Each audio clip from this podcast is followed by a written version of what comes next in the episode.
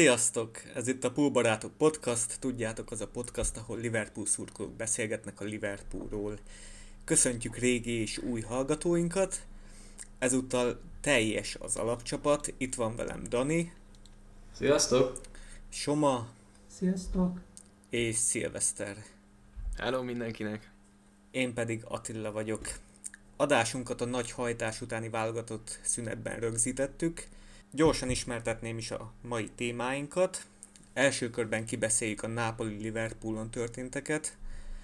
Nem volt túl eseménydús meccs, megpróbálunk rájönni miért voltunk teljesen passzívak egész meccsen.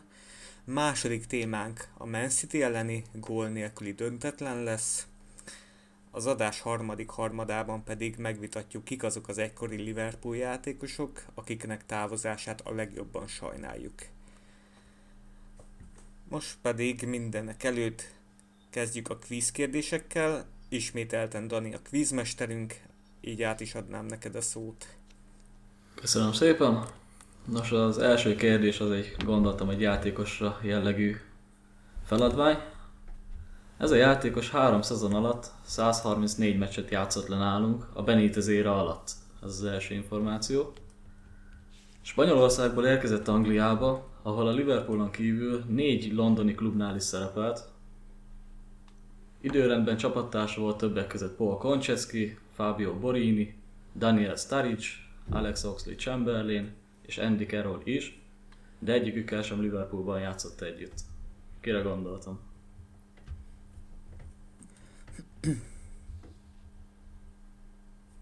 Nem tudom, van-e valami ötletetek, tippetek esetleg? Nekem van. Szóval Benitez ére alatt érkezett? Így van. És Benitez ér alatt is távozott. Is távozott. Elárulom az első londoni csapatát, a West Ham volt az. Jöhet a második. Ö, 56 tétmeccset játszottunk a tavalyi 2017-18-as szezonban. Ezeken a találkozókon 6 ember kapott lehetőséget arra, hogy a csapatkapitányi karszalagot viselje. Ami egyébként holt versenyben a második legnagyobb szám a klub történelmében. Hendo és Milner ugye az alap, mint JK és a helyettese, de, na de ki volt a másik négy játékos. Egyébként 2010-ben és 2011-ben volt még 6 csékánk egy éven, az volt a másik második helyezett. És 2016-15-16-as szezonban 10 csékánk volt az é- azon az éven. az az abszolút José rekord. Enrique. Benteke, Ellen, Touré, Leiva, Flanagan, Sacco, Skritel, Milner és Henderson. Ja, akkor küldtem. Na, okés. A harmadik kérdés picit retrósabb jellegű lesz. Ugye a válogatott szünet utáni első meccs egy Huddersfield elleni idegenbeli fellépés lesz. Ha a tavaly két bajnokit nem nézzük, akkor azelőtt a 99-2000-es szezonban egy harmadik körös FA Kupa meccsen játszottunk ellenük utoljára tétmeccset. Az akkor a másodosztályban szereplő csapatot esélyeshez méltóan 2 0 meg is vertük, a kérdésem pedig az lenne, hogy kik voltak a gólszerzők azon a meccsen. Nyilván nem mindenki emlékszik erre a meccsre, én sem, úgyhogy öt válasz lehetőséget hoznék nektek, ha megeng- megengeditek, de ha valaki tudja kapásból, akkor úgyis meg lehet oldani. Én kérem a segítséget. Én is, köszi. A. Jamie Carragher, Didi Haman. B. Sammy Hüppie és Michael Owen. C. Danny Murphy és Vladimir Schmitzer. D. Titi Kamara és Dominic Matteo. E. Steven Gerrard és Rigobert Song.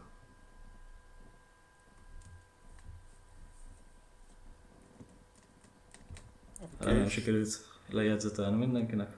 Igen, köszi. Meg is van, köszi. Királyság. Ó, gondolkozzatok akkor rajta. Vissza is adom a szót Attilának. Köszi szépen a kérdéseket, Dani. Akkor első témánk a Nápoli meccs. Ahhoz, hogy így gyors az elején érzél, érzékeltessem, mennyire pocsékak voltunk ezen az este, igazából nem volt kaput eltaláló lövésünk, ami elég nagy szégyen.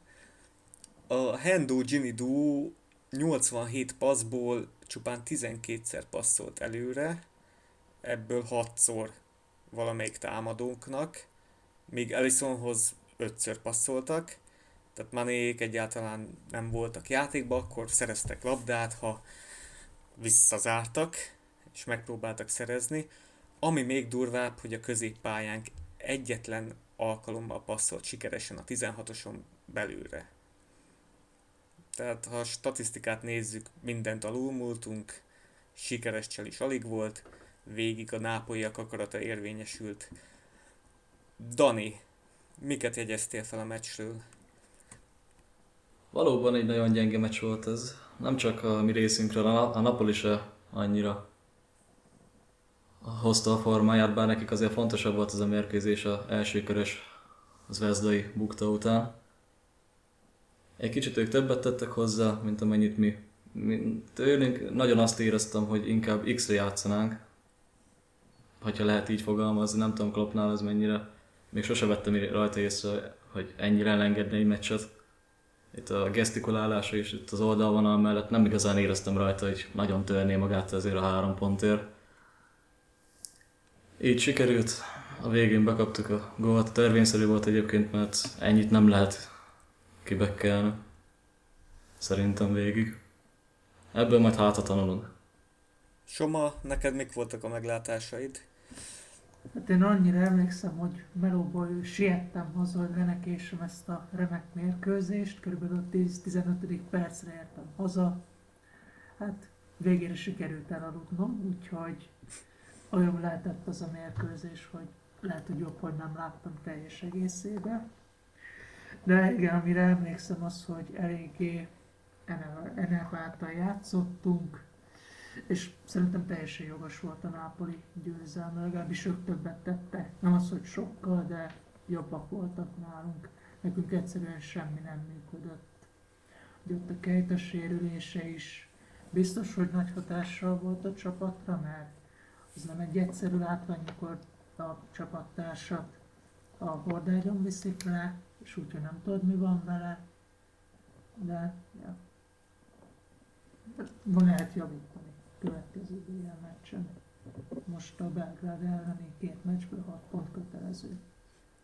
Igen. Szilveszter, te miket jegyeztél fel? Hát én izgultam végig, de azért izgultam, hogy kihúzzuk döntetlennél, vagy talán rúgjunk egy gólt a végén, ahogy azt a, sajnos a Nápoly tette. És hát fordítva lett sajnos. Elcsúsztunk hátul. És hát megérdemelten nyert a Nápoly, hogyha ezt nézzük, az összképet. Nekem a 2016-os el, elődöntő első meccse ugrott be, ott a Villarreal-lal játszottunk idegenben, és ott is a utolsó percbe kaptunk ki. Kaput eltaláló lövésünk ott se nagyon volt, vagyis próbálkoztunk sokszor, de jobbak voltunk, mint itt a Nápoli ellen, de ott is jól működött a spanyol taktikája. Itt én úgy láttam, hogy itt Mertens, mikor beállt, akkor fordult meg minden, a 68. percben állt be, és a Nápolinak az összes komolyabb helyzete azután jött. Mi így válaszként beküldtük Fabinho-t, de ez nem igen volt válasz. Amit még itt feljegyeztem, hogy a Half Space-ben nem tudtunk egyáltalán érvényesülni. Ugye a buszozó csapatoknál ez nagyon sokszor cél, hogy a pálya közepéről az értéktelenebb szélső területekre szorítsák ki a támadóinkat, és úgy éreztem, hogy Alan, a brazil-portugál középpályás, teljesen leszette a pályáról Manét, és Szala is teljesen el volt szigetelve a többiektől. Ez az Alan, ahogy megnéztem az egész meccsen a legtöbbet futott, legmagasabb átlagsebességgel játszott, szerintem jó eséllyel el fogják vinni sok pénzért nem soká. És még itt felírtam, hogy Alison és Gomez voltak nálam a meccs emberei. Azért ez egészen hihetetlen, hogy itt ez a 21 éves Gomez, ez az első szezonja igazából belső védőként. Ugye a City ellen jobbek volt, de azelőtt belső védő, és hihetetlenül jól játszik. Kérdés hozzátok, hogy szerintetek Klopp hogy állt ehhez a meccshez? Mm, az x ment, vagy Ancelotti folytotta meg a játékunkat? Dani? Szerintem benne volt az is a levegőbe, hogy a, hogy a City elleni meccs miatt nekünk itt nem feltétlenül kell kihajtani teljesen magunkat. Bár akkor nem értem, hogy miért nem egy viszonylag rotáltabb kezdőt tett a pályára, hogy lehessen pihentetni hétvégére. Mindegy, már lényegen nem változtat, de én úgy éreztem, hogy ezt a három pontot mi nem feltétlenül akartuk volna hazavinni magunkkal. Az egy az jó lett volna, ha bejön, úgy volt vele Klopp szerintem.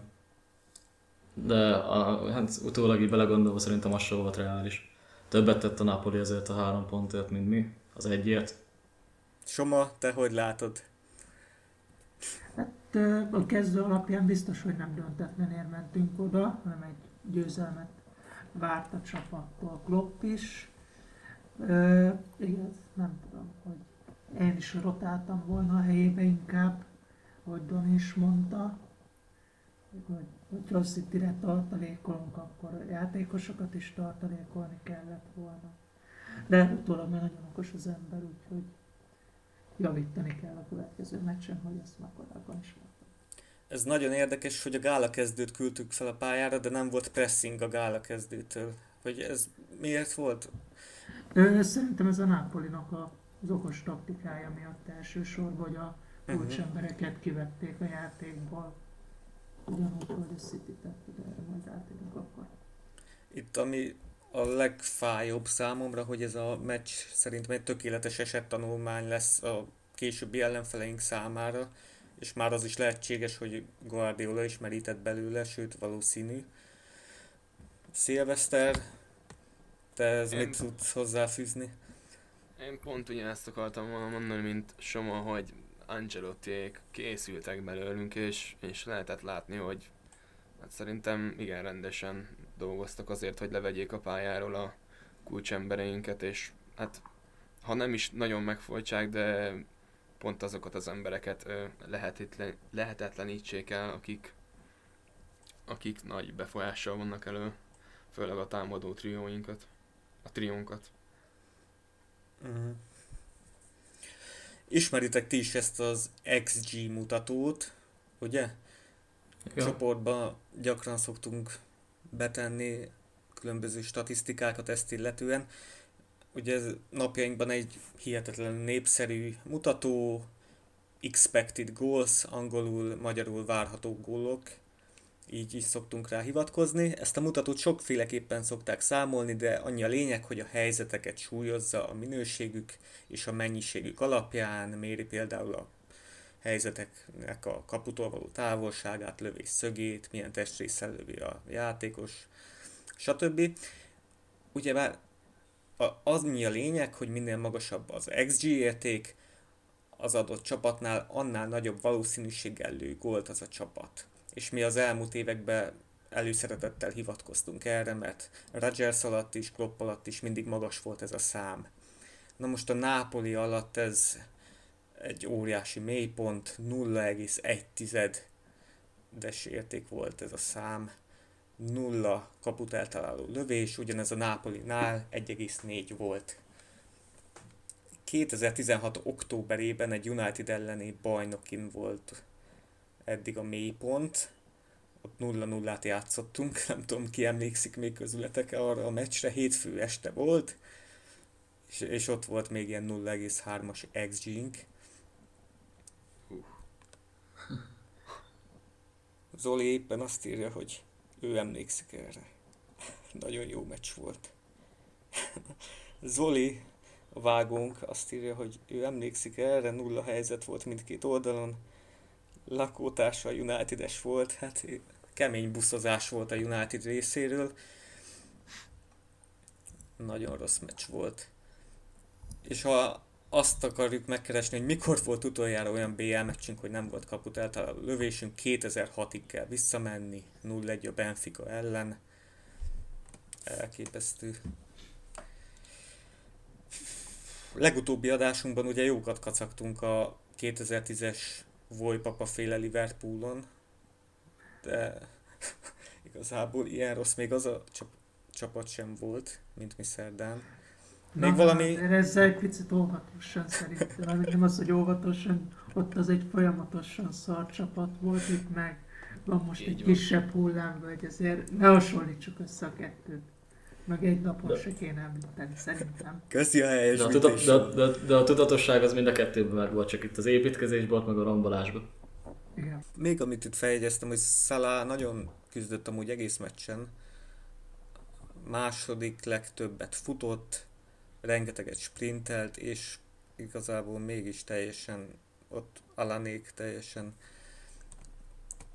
elzárták középpályásainktól. Igen, az a brazil ellen az kicsit olyan volt, mint nekünk Milner. Ráemlékeztetett, csak egy kicsit fiatalabb kiadásban. Igen. Nekem is ugyanez a hasonlat jutottam, hogy eszembe még amikor az előző megszólalásában Attila méltotta. Tényleg, amikor Attila, te mondtad, hogy szerinted nem sokára el fogják vinni onnan ellent, akkor, akkor jó gondoltad, mert, mert ő már régóta nagyon jól teljesített a Nápolyban. Szóval előbb-utóbb várható lesz, hogy egy nagyobb csapat macska körömbe rakva el fogja vinni. Biztosan így lesz. Ha Milner elmegy nyugdíjba, akkor hozzánk jöhet pótolni. Reméljük az még nem mostanában lesz. Hát jövőre, vagy azután.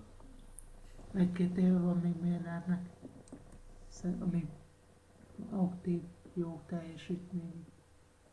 Második témánk a Liverpool Man City 0-0. Ezt is így röviden felvezetném. Kilencedik hazai meccsen nem kaptunk gólt, és ezen a kilenc meccsen csupán 13-szor találták el a kapunkat ellenfeleink. A félelmetes Citynek pedig a legutóbbi négy meccsen, a legutóbbi négy egymás elleni meccsünkön 8 kaput eltaláló lövésük volt az Enfielden. Guardiola találkozó után azt mondta, hiányzott előről a kreativitás, de olyan erősek voltak, kiváltképp Lovren, Van Dijk, Gomez, Alisson, hogy érzékelnünk kellett, milyen erős csapat ellen értünk el egy 0 0 döntetlent. Az Enfielden valószínűleg a világ legjobb támadói fociznak, ha nyílt meccsünk lett volna Liverpoolban, nem lett volna esélyünk. Egy százaléknyi sem. Fú, azért ezek erős szavak. Dani, neked mik voltak a meglátásaid a meccsről? Kicsit akciódúsabb, eseménydúsabb meccsre számítottam, így előzetesen a két bajnok aspiráns részvételével. Aztán hát nem igazán így alakult a dolog. Az első negyed órában inkább mi domináltunk, az utolsó negyed órát a City vette át, közte meg az a, most mondom, idézélesen békés focizgatás zajlott. Nem igazán akart itt kockáztatni szerintem egy vereséget egyik csapat sem. Ez látszott a játékon. Tényleg a védelmet lehet a mi részünkről kiemelni, mint pozitívum, Lovrend főleg. Azon a egy-két hibáján kívül nagyon jól, jól játszott, meg is lepődtem rajta. Hát abszolút nincsen játékból, úgy a sérülésből visszatérve. Egyébként egy kicsit előrébb, le, elő lehettünk volna acélosabbak nyilván, de én azt mondom, hogy jó az X, a City ellen jó az X, még otthon is. Nem ezen a meccsen kell megnyerni a bajnokságot. Köszi. Főleg így a 3-11-es szituval, 11-es gyanús helyzetekkel azért főleg elégedettek lehetünk szerintem is. Soma, neked mik voltak az észrevételeid? De nagy taktikai csata zajlott, az egyértelmű volt, mindkét csapat inkább biztonságra játszott, egyik sem merte átadni a területet a másiknak. Kitámadni se akart egyik se. Hát Nem azt mondom, hogy egy unalmas 0-0 volt, de picit többet vártam személy szerint az összecsapástól támadójátékban. 3-3 is ugyanúgy egy-egy ponttal végződött volna, mint egy 0 Bármelyik csapat nyerte volna a meccset, az biztos, hogy az edzőt az egekben magasztalták volna, szerintem. Mert mindkét edző tényleg arra ment, hogy az X minimum meglegyen, és azon felül bármi lehet azért ilyen támadókkal. Szilveszter, te miket írtál fel? Hát én csak méltatni szeretném az, azokat a Guardiola szavakat, amiket hallottam, vagyis hát mondtál. Hogy tényleg, hogyha nyílt mes lett volna, akkor szerintem is megnyertük volna, és, és itt, itt látszik az, hogy tényleg vissza volt állva mindkét csapat, de hát nem hiszem, hogy ez Guardiola kellett, hogy ezt megtudjuk. De mindkét csapat vissza volt állva, senki sem kockáztatott. Így hát a végén pedig megúsztuk azt a 11-est, amit már ez szerencsére az égbe lőtt. Jó formán. Azért kellett izgulni ott. Ugye az a tízi az olyan volt, hogyha láttátok, volt róla egy videó, hogy a kapus edzőnk, John Achterberg, előtte hátat fordít és kinyújtja a jobb kezét a magasba, és hát tökéletesen megjósolta, hogy már ez merre fogja lőni. Csak hát ő jól fölé rúgta, de arra az irányba vetődött Allison, hogy a kapura megy kivédte volna valószínűleg. Wow, tud ilyet terveg nálunk. Abban azért nem vagyok biztos, hogy ez kivétte volna, mert az olyan erővel volt rúgva, de tény, hogy megmondta az edz, kapus edzőnek, hogy hova vetődjön. Hát róla nagyon sokszor csúnyán leszettem én is a keresztvizet a csoportban, mert nem értettük meg, nem értettem, mit látnak benne, mit kereső még itt, valamivel zsarolja Henryéket, vagy mi a franc. És akkor most, most azért... kapott valami új segítőt, ugye? Lehet, hogy ő hozta itt a megváltás számunkra. Az is lehet, de az az új kapusedző úgy tudom, hogy a fiatalokkal foglalkozik főleg, mert hogy az Akterbergnek annyi dolga van, ugye megfigyelések, meg mindenfajta munkája van, hogy a, leg, hogy a fiatalokkal nem tud annyi időt tölteni. Akterberg amúgy azt mondta, hogy nem nyilatkozik erről, hogy ez titok, hogy ők hogy dolgoznak, hogy hogy derítették ezt ki, hogy hogy fogja arra lőni. Annyit mondott, hogy a stábjuk analizálta az összes City tízilövőt, és Alisonnal is, és Mignoléval is konzolt, konzultáltak meccs előtt, és úgy döntöttek. Hát ez a sablon. Azt, azt mégsem mondhatja, hogy csak egy megőrzés volt. Hát igen, azt sem mondhatja. Mareznél még érdemes megemlíteni, hogy a kolumbiai Juan Pablo Ángel után, aki a villában rúgta a bőrt a 2000-es években, tehát ő utána ő lövi a legrosszabb bull a büntetőket a Premier League-ben. Azok közül, akik legalább tizet lőttek, mert már ez 58%-kal áll. Ángel annó 50%-nál megállt. Guardiolát kérdezték is meccs után erről, hogy, hogy miért már ez lőtt, aztán ő mondta, hogy így döntöttek, ő akarta, hogy már ez lője. Szerintem az is lehet, mert hogy jesus Ellison ismeri. Még előtte volt becserélve a Jesus, még lehet, hogy nem volt olyan éles. Az De meg ellenünk egész jól szokott teljesíteni. Igen, sajnos. Örülhetünk, hogy nem örültem. Zoli rájött, nem Alisonnak mutatta Akterberg, hanem Mareznek, hogy hova lője. De azért, hogyha van egy ilyen közös múltja egy játékosnak, egy kapusnak, meg egy csatárnak, mint itt az Alisonnak és a Jesusnak, ugye oroszországi edzések, meg válogatottban folyamatosan, akkor azért gondolom a kapus előnyben van, nem? Vagy, tehát előnyösebb helyzetben van, mint a csatár. Hát ez egy nagyon jó kérdés, szerintem ugyanúgy 50-50. Viszont a csatár ilyenkor tud ilyenkor kettős játszmára játszani, hogy tudja, hogy hova fogok vetődni, akkor mégse ezt csinálom. Szóval az ilyen De 50-50 Ellison nem meg volt. azt mondja, hogy ő tudja, hogy én merre fogok, ezért tehát ő még túl gondolja. Hát igen, Igen, igen. ezt túl lehet kombinálni nagyon könnyen. Nem tudom. De hát tény, hogy Guardiola végül is már ezt választotta, és ő meg fölé rúgta, hál' Istennek. Csak Tess, nekem még egy olyan statisztikát írtam össze, hogy, hogy a támadó hármasunk, ugye a Salamané Firmino az elmúlt 315 perc pályán töltött percből nulla gólt szereztek, vagy azóta gólképtelenek. Ugye az utolsó az még a Szalának a Szoton elleni kipattanós, értékesítős gólja volt. Úgyhogy csak ilyen érdekességként. uh-huh.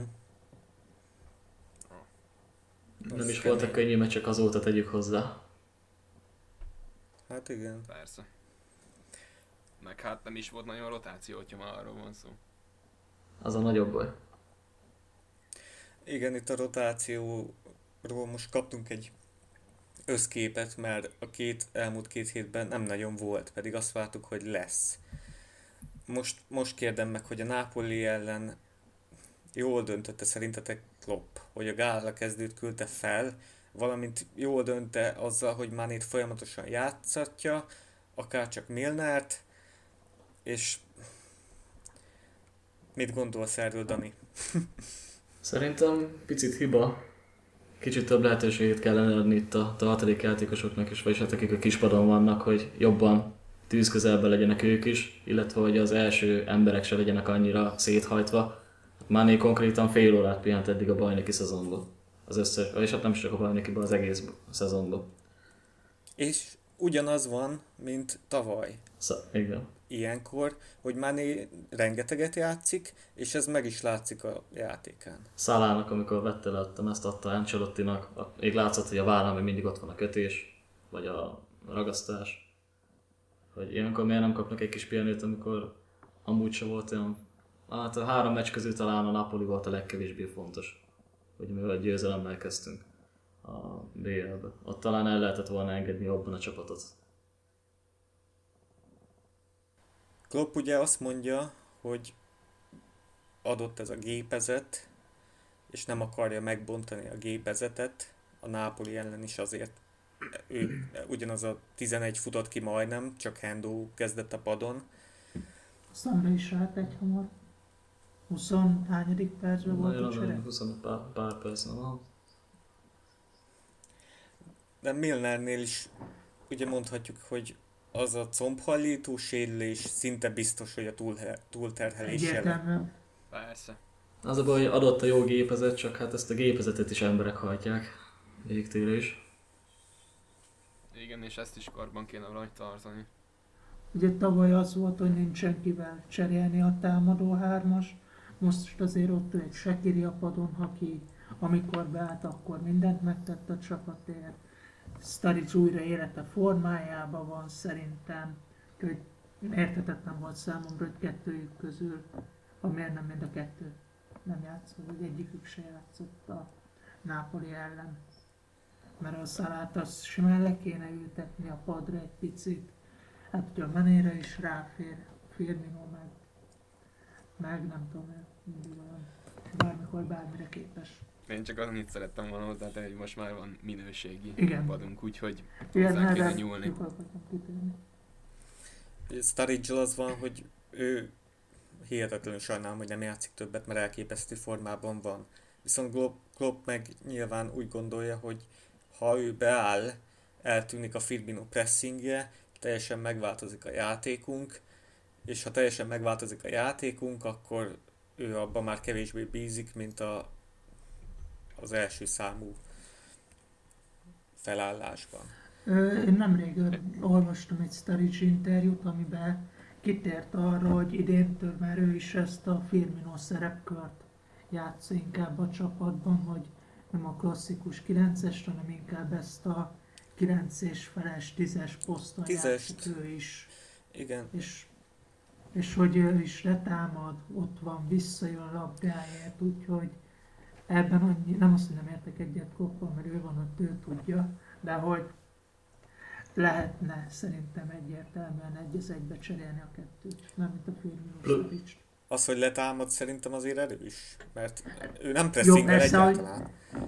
Annyira nem, mint a Viszont- Firmino, de úgy senki nem szokott. Ezt egy, ilyen- ezt egy ilyen alternatív megoldásként lehetne megcsinálni, hogy Saric meg Shakiri együtt játszanak, ugye az előszezonban is érezték egymást, látszott, hogy működik a kémia, és amikor 4-2-3-1-be játszunk Shakirivel 10-esben, Sturridge-el 9-esben, az úgy egész jól szokott működni. És meg Kejt a, Vagy működhetne és szerintem. Kejt a Sturridge Meg- mögött. Igen. Igen, igen, igen. Szilveszter, te hogy látod a Sturridge játékát? Neked nagy kedvenced?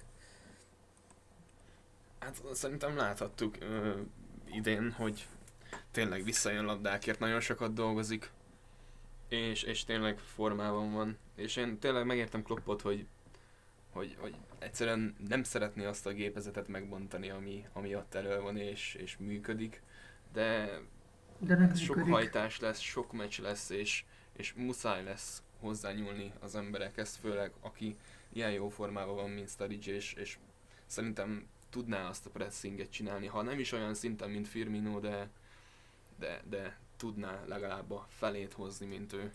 Szerintem a pressinget azt hagyjuk, azt nem tudná. De de így tízesként viszont, mikor így hátra jön és bepasszol előre, meg tehát nagyon jó beadásai is vannak. Jól fedezi a labdát. Jól lő távolról, azért ezek tényleg nagy erősségek számára, az biztos. És többet Igen, érdemelne. Illetve hogy van itt, hogy nem akarja megbontani a gépezetet, de még mindig célszerűbb egy-egy meccsre inkább kisajönni egy-két játékos, mint utána hosszabb távra, mint, mint most elvesztettük Milnert és egy hónapra. Itt viszont muszáj lesz most belenyúlnia, mert nincs más választása. Hát ez így Ez van. viszont, Így ez van. viszont egy sokkal nagyobb hátrány, mint hogyha időről időre egy-egy embert kikapkodna a rendszerből, és próbálna egy hozzá hasonlóval, még ha nem is azon a szinten, de legalább pótolni. Most mondjuk ilyen könnyebb, idézőjeles könnyebb meccseink jönnek, legalábbis kisebb csapatok ellen. Mostanában lehet kísérletezni szerintem, már ha szükség van rá. Talán Lálana is már bevethető lesz, már elkezdte a teljes edzést. De azt olvastam, hogy, szez- hogy a válogatott szünet után már újra teljes tagja lesz a csapatnak. Reméljük, én is várom már Lellanát. Mm, Még a jobbek posztot így most bedobnám. Ott ugye Trent az, utó, az elmúlt egy hónapban voltak jó meccsei is, például a Paris Saint-Germain ellen, de voltak ilyen, hát ilyen átlagos, vagy még annál is picit gyengébb meccsei is. És őt nem kellett volna szerintetek többet pihentetni. Ugye a City ellen már Gomez kezdett, de előtte, tehát azért ez egy kényszerű kezdés volt. Lovren végül is jó volt CB-ként, csak ugye ott van Klein, Fabinho is bevethető, de őt hagyjuk, ott van Klein. Őt miért felejtettük el teljesen? Szerinted Szilveszter?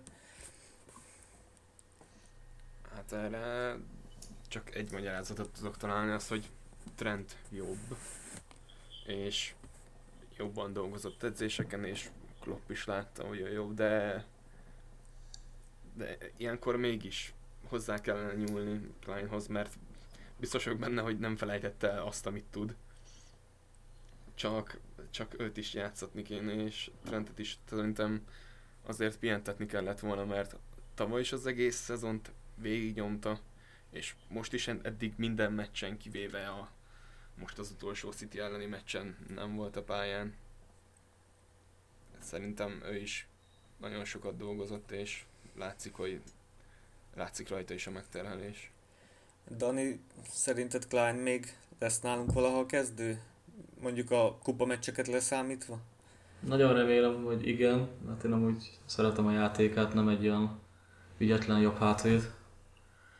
De nehéz dolga lesz. Főleg így, hogy Arnold egyre jobb és jobb lesz szinte, egyre stabilabb, egyre több rutint szerez.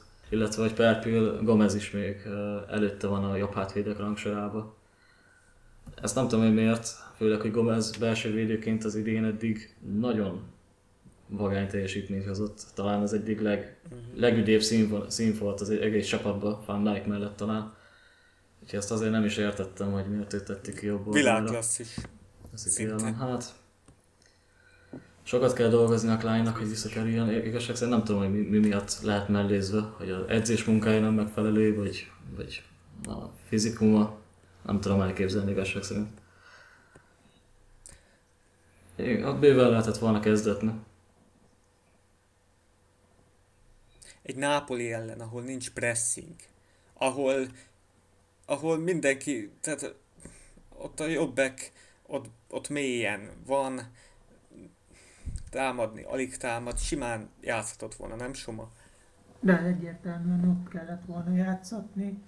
Az ugye, mikor megláttam a City elleni kezdőt, hogy Gomez a jobb hátvéd, Lovren van középen, úgy elsőre sokkolt és értetetlen volt számomra, de így jobban belegondolva, hogyha Arnoldot mindenképp ki kell rakni, akkor Gomez és Lovren inkább játékban van, mint mondjuk a Klein, aki a tavalyi szezon teljesen kihagyta, nyáron se játszott minden felkészülési meccsen. Ez így érthető döntés volt, hogy nem a City ellen tér vissza a kezdőbe, mert akkor a... Ki volt a bal szélen? Sané, Mahrez, Jesus, még igazság szerint mindenki megfordul, mindenhol elég fluid a támadó harmada a Citynek. Aha. Sané csereként jött be, ugye? Igen. Uh-huh. Na akkor, Ah. Hogy akkor a City ellen szerintem a Marez vagy bárki, aki ott lett volna simán egy az egybe megveri Kleint, úgyhogy Gomez azért picit jobban játékban van, és rajta nem Ahhoz képest viszont majdnem ezt a hozzátét Tényleg 11-es. Sterling került át a bal oldalra.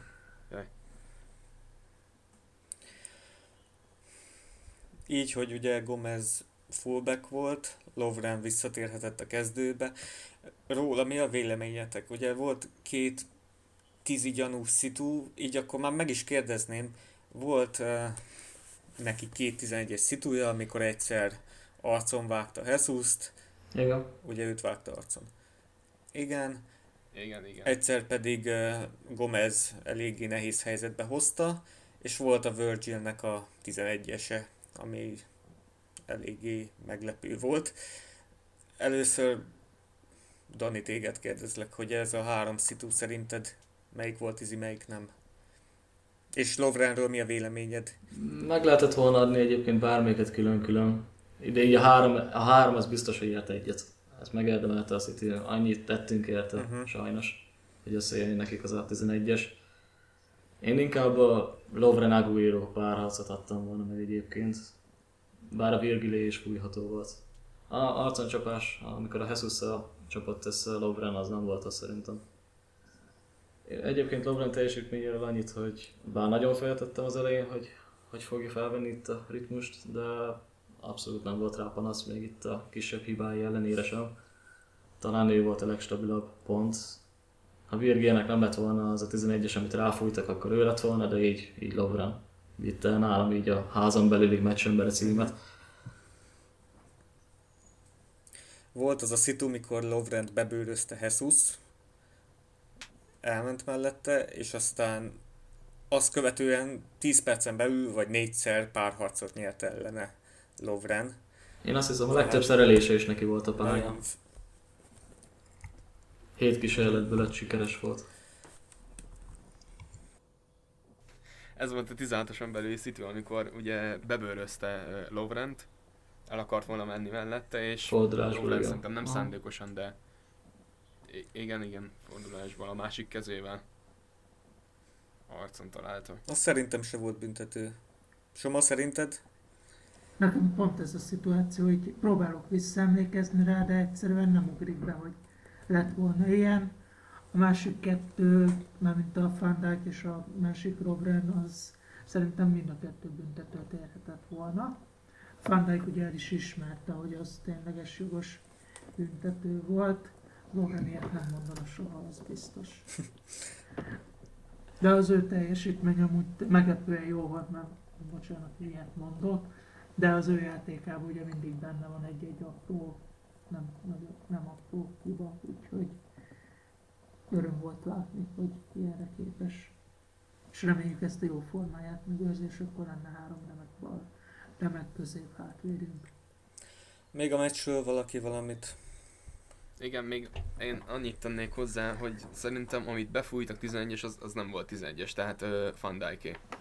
Mm. A lassításokból lehetett látni. Először én is azt mondtam, hogy ez, ez tiszta tizi. De amikor visszanéztük a lass, lassításokból, amikor visszajátszották, akkor lehetett látni a, a partvonali, vagy nem, a, az, nem, az alapvonali szemszögből, hogy ez nem volt 11-es. Labdát Mert, talált. mert kon- konkrétan nem, nem ért hozzá Van Dijk. Én, én azt láttam, hogy éppen labdát talált. De felrúgta. Szerintem. Én meg azt, hogy nem talált el semmit, de viszont nem is ért hozzá Hát az ellenfélhez. Kettő együtt hát volt az egy biztos. 11-es. Úgyhogy Inkább az, én azt mondanám, inkább az első volt, az első szitu volt. A 11-es, ha már valamelyiket be kell fújni. Hát én nem tudom. Én azt a Virgil szabálytalanságát büntetőnek láttam, az biztos, hogy Nagyon kiszerültett helyzetben volt már a csatár. Tehát ott kisod... Ez teljesen felesleges volt. Simán kiment volna a labda, igen. Lovreni az inkább csak egy pánik megoldás volt. Muszáj volt valamit reagálni.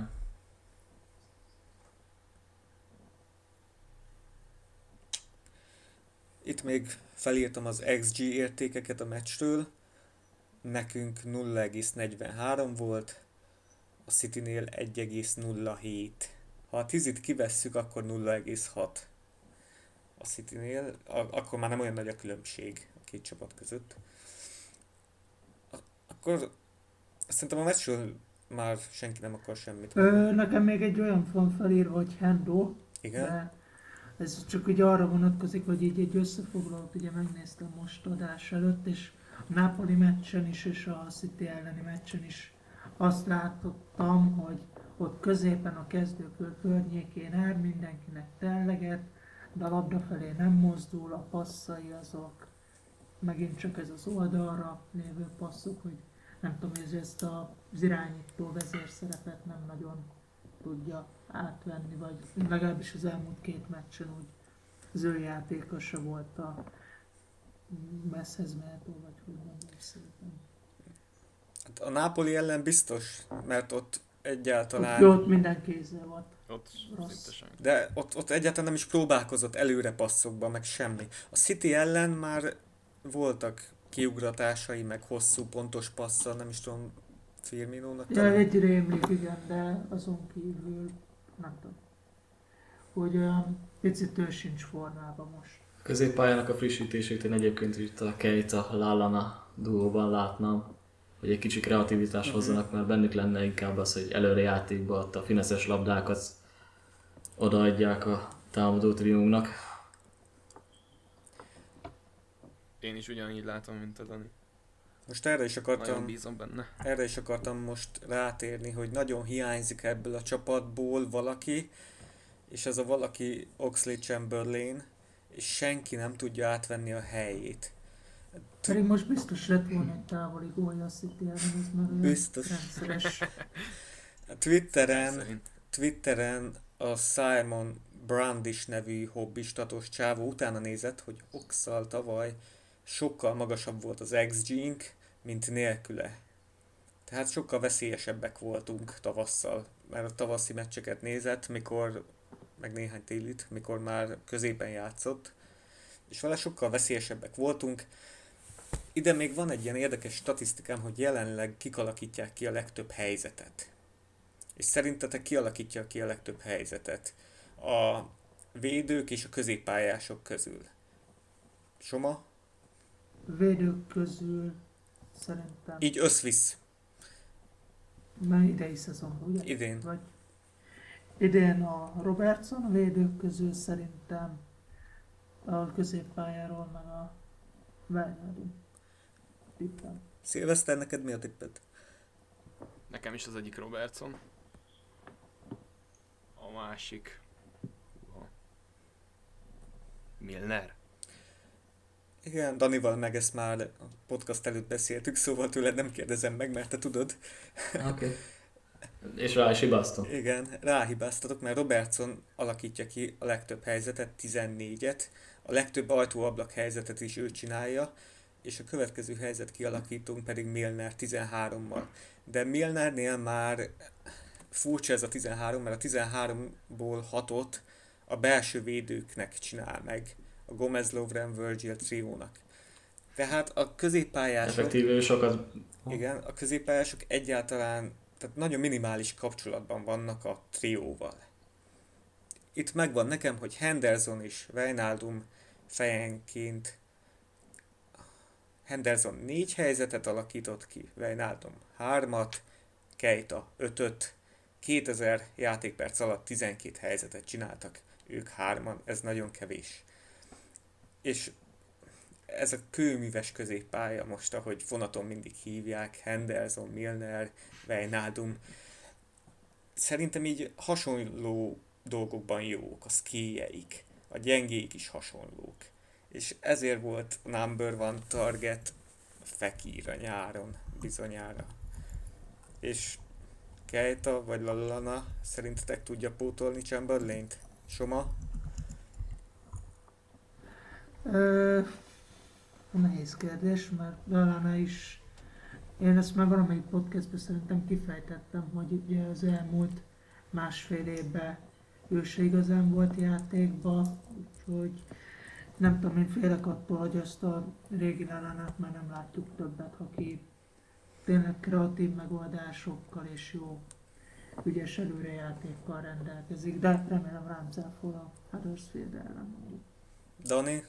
Nyilván több kell a középpályát, ezt a kőműves középpályát én is inkább úgy alakítanám át, hogy marad kettő az ilyen romboló erőember szerűségből, és egy pedig, a, aki a játékot szervezni, úgy oda, oda kéne Kejtának vagy Lallanának felnőnie.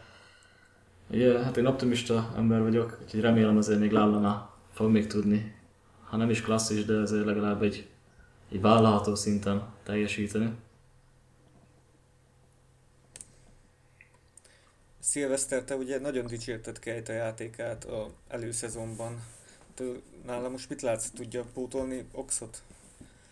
Hát szerintem nem csak az előszezonban volt jó, hanem, hanem itt a, az elején is jó volt, és, és szerintem ő is, és Lallana is, hogyha, hogyha még vissza tud uh, úgy kerülni, és, és olyan játékot tud nyújtani, amit, amit nyújtott előtte, akkor, akkor minden esély megvan rá, hogy pótoljuk vele Oxit. Én Kejtától többet vártam azért, bevallom. Én is. Sokkal többet. Nagyon sok a buta, nagyon sok a buta hátrapassz, én azt vettem tehát- rajta észre. Amikor így Igen. hátrafele passzol és felpörgeti melkasig, meg felmagasságig itt a középső védőknek, azt nem nagyon tudom hova tenni, meg van amikor ilyen szimpla pár méteres oldalpasszba is simán olvas a játékot. A City ellen volt most talán neki valami olyasmi, hogy a bal, szél, bal szélre passzolt ki, és rögtön le is olvasták. Viszont van, hogy három-négy ember között úgy átviszi a labdát, mint senki más. Aztán az utolsó passz az nem sikerül, vagy a lövés az egyenesen a kapus kezébe, vagy még odáig Mhm. jut. Fejben szerintem még neki azért De reméljük csak még meg szokni a Premier League-et, aztán fél év múlva meg ő lesz a legjobb játékosunk. Persze, nagyon technikás alapból, tehát biztos vagyok benne, hogy bele fog szokni. Még egy kicsit térjünk rá a támadókra. A vágónk Zoli kérdezte adás előtt, hogy kit tegyen be a fantasy csapatába, Manét vagy Szalát. Itt van nekem egy statisztikám, hogy Szalá tavaly ugye egész szezonban a várható gólok felett teljesített. Tavasszal pedig március április környékén pár meccsen az egész csapat az XG felett teljesített. Ezen infókkal és látva az eddigi meccseket, ti el tudjátok-e azt képzelni, hogy a triónk elérje a tavalyi szintet? Vagy legalábbis megközelítse? Így most a kérdésem az egész támadó alakzatunkra vonatkozott, tehát Mané-ra is, meg Szalára is, de feltehetem úgy is a kérdést, hogy csak Szalát, csak itt most előtte mindenkiről beszéltem. Ja, hát úgy összességében támadó is nem fog szerintem most olyan, vagy támadó trió, nem Jó. fog olyan sok gólt összehozni, mint tavaly szerintem. Szerinted Soma? Hát azt a tavalyi teljesítményt tényleg nehéz felül, felülmúlni szinte lehetetlen, hasonlót hozni is nehéz. Én örök bizakodó vagyok, úgyhogy ki tudja, lehet, hogy a következő fordulóban mondjuk átszakad a gólzsák a két szélsőnél, Firmino is magára talál, aztán megint megállíthatatlanok leszünk. Szilveszter? Én szerintem még mindig elérhetjük. Vagy uh, megközelíthetjük az előző szezonban nyújtott fantasztikus formátot elől. Szerintem még mindig van- van bőségesen időre. Úgyhogy én is bizakodó vagyok, Zsóma. A bajnokság nagyon szoros, ugye 3-20 pontos csapat van, most az Arsenal és a Spurs is nagyon közel vannak 18-18 ponttal. Hát az biztos, hogy nagyon izgalmas bajnokság van idén. Nagyon izgi lesz. A következő három meccsünk pedig Huddersfield idegenben, Sven az a otthon, Cardiff otthon. a folytatás már egyszerűbbnek tűnik, mint ez a nagy menetelés volt, és ezúttal szerintem ez a válogatott szünet is soha jobbkor, tehát nagyon jókor jött. Azt Soha nem jókor egy válogatott szünet. Sajnos igen. Nekünk főleg. Ja, olvastátok, amit megint... Klopp nyilatkozott? Igen. Mit is mondott? Igen, igen. Hogy... Azt, hogy ennél feleslegesebb, értelmetlenebb liga, vagy nem is tudom, hogy fogalmazott, pontosan nem létezik, mint ez a Nemzetek Ligája. Igen, a, pontosan azt mondta, most a játékosok elmehetnek játszani a Nemzetek Ligájába, ami a legértelmetlenebb sorozat a világon. Szerintem talán mindannyian egyetértünk ezzel.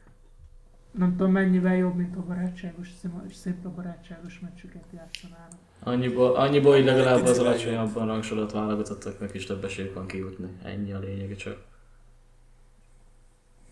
Uh-huh. Annyiból jó most ez a szünet szerintem, hogy két hét van arra, hogy stáb összerakja ismét a csapati játékát. A stáb hiába rakja össze a csapatjátékát, a játékosok akkor se fognak pihenni, mert megint a kezdő 11-ünkből 9 ember minimum válogatottnál van. Úgyhogy, és elsősorban nem a taktikai felállású és dolgokkal van gond, hanem a kimerültséggel, én így látom. Az is igaz. Ugyanakkor a középpályára valahogy be kell csempészni a kreativitást. Szerintem. Van két hetünk felépíteni a államát. Nem, már az össze van, mert már visszament a teljes edzésbe, csak hogy annyi megfelelő fizikum legyen. Persze, persze. Szerintem térjünk át harmadik témánkra most már. Ugye a múlt héten két precedens is volt arra, hogy két egykori játékosunk felemlegette, hogy bárcsak annó ne hagyták volna el a klubot. Múlt héten volt egy népszerű tweet, ami magyarra fordítva így szólt, nevezd meg azt a játékost, akiről sose szeretted volna, hogy elhagyja a kedvenc klubodat, de ő elhagyta. És ami Fowlerünk odaírta erre válaszként saját magát. Fowlert annó gyakorlatilag Hesky és Owen szorították ki, és Heskynek is volt egy nyilatkozata múlt héten. Vele a 442 közölt le egy interjút, abból egyet idéznék most ha csak egy döntést megváltoztathatnék, amit a karrierem során hoztam, akkor az valószínűleg az lenne, hogy még maradtam volna tovább Liverpoolban. Egy év volt vissza a szerződésemből, és akkor a CEO Nick Perry odajött hozzám, és azt mondta, Gibril Cissé érkezik Liverpoolba, és te már nem fogsz játszani. Azt válaszoltam akkor neki, hogy rendben, de én maradni szeretnék, és küzdök a helyemért de azt mondta nem, nem, Sziszének játszania kell. Így tovább léptem, pedig most visszanézve azt a szezont úgy gondolom játszottam volna. Elfogadták a Birmingham ajánlatát és ennyi volt. De imádtam Liverpoolban játszani, bár a bajnokságban a második helynél feljebb nem végeztünk, nyertünk kupákat, és örömmel gondolok vissza azokra az időkre. Ezt mondta Emil Hesky, én is nagyon sajnálom, hogy lelépett tőlünk annó, Isztambulban 0-6-os félidei állásnál is lett volna sanszunk, ha marad. Dani, nálad ki volt ez a játékos, akinél ha visszaforgathatnád az időt, megakadályoznád, hogy lelépjen, és miért pont ő? Nagyon sok ilyen játékos van, két kezemmel meg se tudnám számolni szerintem, de a legnagyobb szívfájdalmam nekem Torres távozása volt. A legelső emlékem vele kapcsolatban már fel sem tudnám idézni szerintem, de egy 2003-2004-es szezonban élénken él bennem egy Atletico Real meccs, amikor 19 évesen megbolondítja ott a galaktikus védelmet. Tényleg öröm volt nézni, akkor is kezdtem el folyamatosan nézni az Atletico meccsét is a miénk mellett. Tényleg egy csupaszív játékos volt, már akkor is. Ugye 2004-es eb is már úgy futottam neki, hogy hajrá ez hajrá spanyolok, hát mondjuk az nem sült el Pantival, mert a csapat cserélték túl. Aztán amikor egy atletik, Atletico meccsen Torresnek a csapatkapitányi kalszalagja kicsit így megsérült, elengedte magát, és a belsőből előtűnt a jó neve Valkalom felirat, akkor azt már valami isteni ilyenek tekintettem, hogy hát ez Ez, ez, ez egyszerűen az igazolásnak meg kell történni, hogy a kedvenc játékosom és a kedvenc csapatom egymásra találnak. Meg is történt végül, és akkor olyan földön túli boldogság kerített a hatalmába, hogy én ezt le se tudnám írni szerintem szavakkal. Amikor, amennyire boldog voltam akkor. Hát ugye voltak is szép időszakok itt, főleg a Gerard Torres támadó duó. Jobbat nem is lehetne kívánni, szerintem attól a támadó duótól. Ugye utána jött a fekete leves, Torres elment a Chelsea-hez, mélyítette a gödröt a csapat körül tovább. Ugye akkor már eléggé behatóan terhelték az amerikaiaknak a döntései a klubnak a jövőjét. Hihetetlen csalódott és dühös voltam, miért eligazolt. Nem is tudtam sokáig megbocsátani neki. Aztán kijött a könyve. Igen, a Gerard könyve pontosabban, illetve a Gerardnak a búcsú meccse. Az volt az a pont, amikor így végleg elengedtem már magamból mindent, és akkor mondtam, hogy jó, hát akkor így, így alakult. De az a baj ebben a Torres Liverpool kapcsolatban sokkal több volt, mint ami nekünk szurkolóknak megadatott, megadatott. Úgyhogy ez egy nagyon nagy kár, hogy csak ennyi lett belőle. Soma, nálad ki ez a személy? Ö, nehéz ilyet választani, mert rengeteg olyan jó játékosunk volt, aki nagyon sajnáltam, mikor elment, de nálam valamiért a Csebi Alonso az, aki első számú ezen a listán, és mai napig azon gondolkozom, hogy mire vihettük volna vele még. Mert az ő meglátásai, játékintelligenciája az páratlan volt, szerintem az egész világon. Nem véletlen, hogy tőlünk elment a Real Madridba, onnan meg a Bayern Münchenbe úgymond bevezetni, és mind a két csapatnál alapember volt továbbra is. Úgyhogy én őt sajnáltam legeslegjobban a távozók közül. És mai napig elnézném. Jó, mai, ma már nem, de lehet, hogy ő is egy kis kreativitást hozott a középpályánkra. Emlékszek a 2009-10-es szezonra, amikor mindenki annak tulajdonította a visszaesést, hogy ő lelépett. Illetve a helyére érkező Aquilani sem nagyon váltotta meg a világot. Az is volt egy probléma. Igen, addig énekeltük folyamatosan a nótát, hogy a mi, mi középpályánk a világ legjobb középpályája, és aztán... Ami nem marad belőle senki. Igen.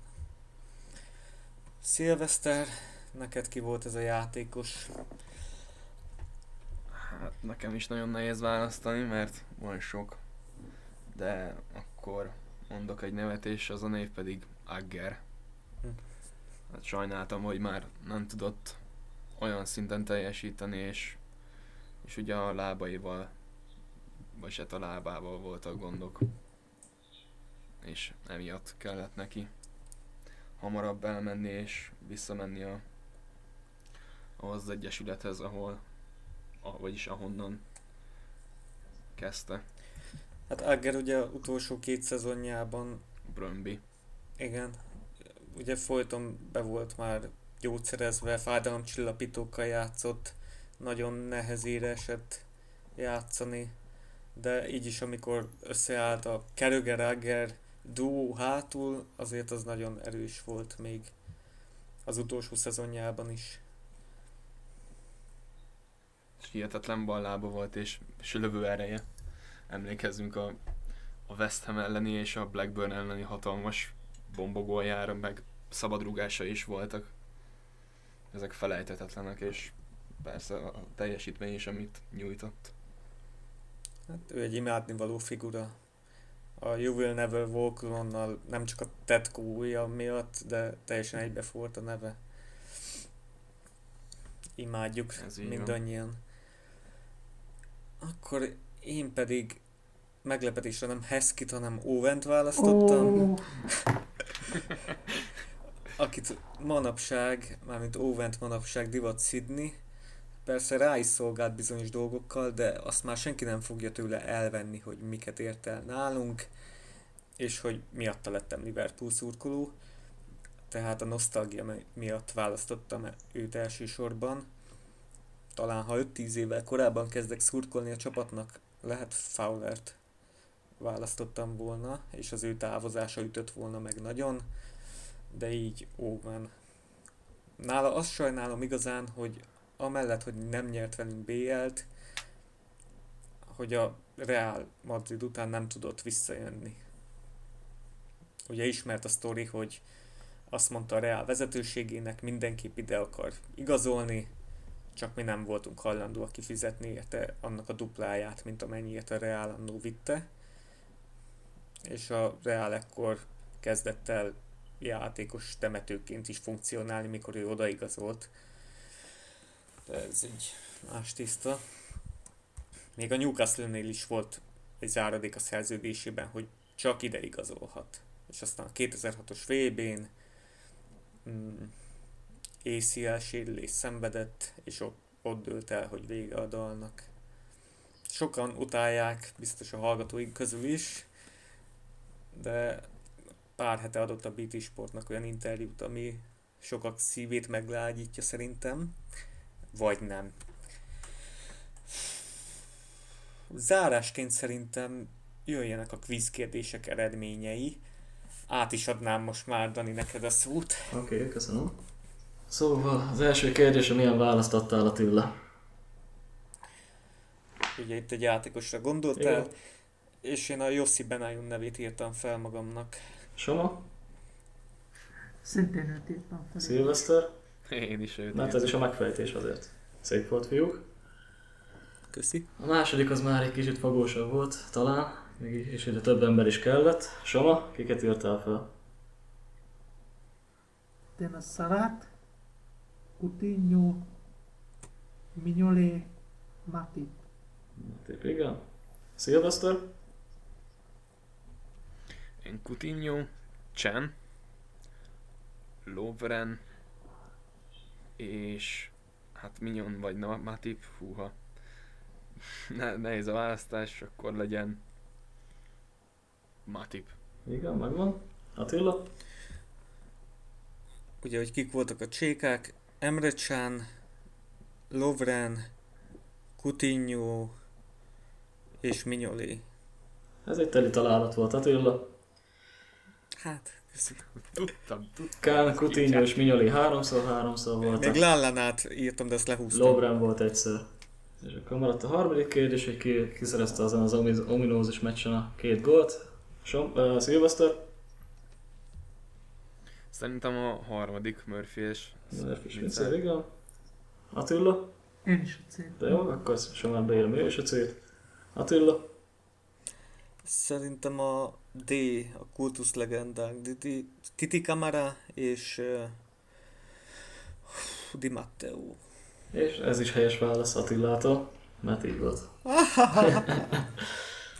szóval gratulálok Attilának, ügyes voltál. Enyém a pont. Gratulálunk. De én is gratulálok. Köszönjük, kedves hallgatóink, hogy meghallgattatok minket. A Facebook csoportunk linkjét a leírásban megtaláljátok. Adásainkról a facebook.com per Póbarátok oldalon értesülhettek. YouTube-on és Soundcloud-on a Póbarátok csatornát keressétek. Itt korábbi adásainkat is visszahallgathatjátok. Köszönöm a résztvevőknek a beszélgetést. A Jeff Bass-nek köszönjük szépen a podcast számára készített egyedi intro és outro zenét. Őt Facebookon és YouTube-on is megtaláljátok, az ő polgári neve Dusnoki Zoltán, egy nagyon tehetséges basszer. A vágást is neki köszönhetjük. Reméljük mi hamarabb ismét találkozunk, és hogy a válogatott szünetből a játékosaink sérülésmentesen fognak kijönni. Addig is kritikákat, tanácsokat, kérdéseket Facebook oldalunkra várunk. Sziasztok! Sziasztok! Sziasztok! Hello,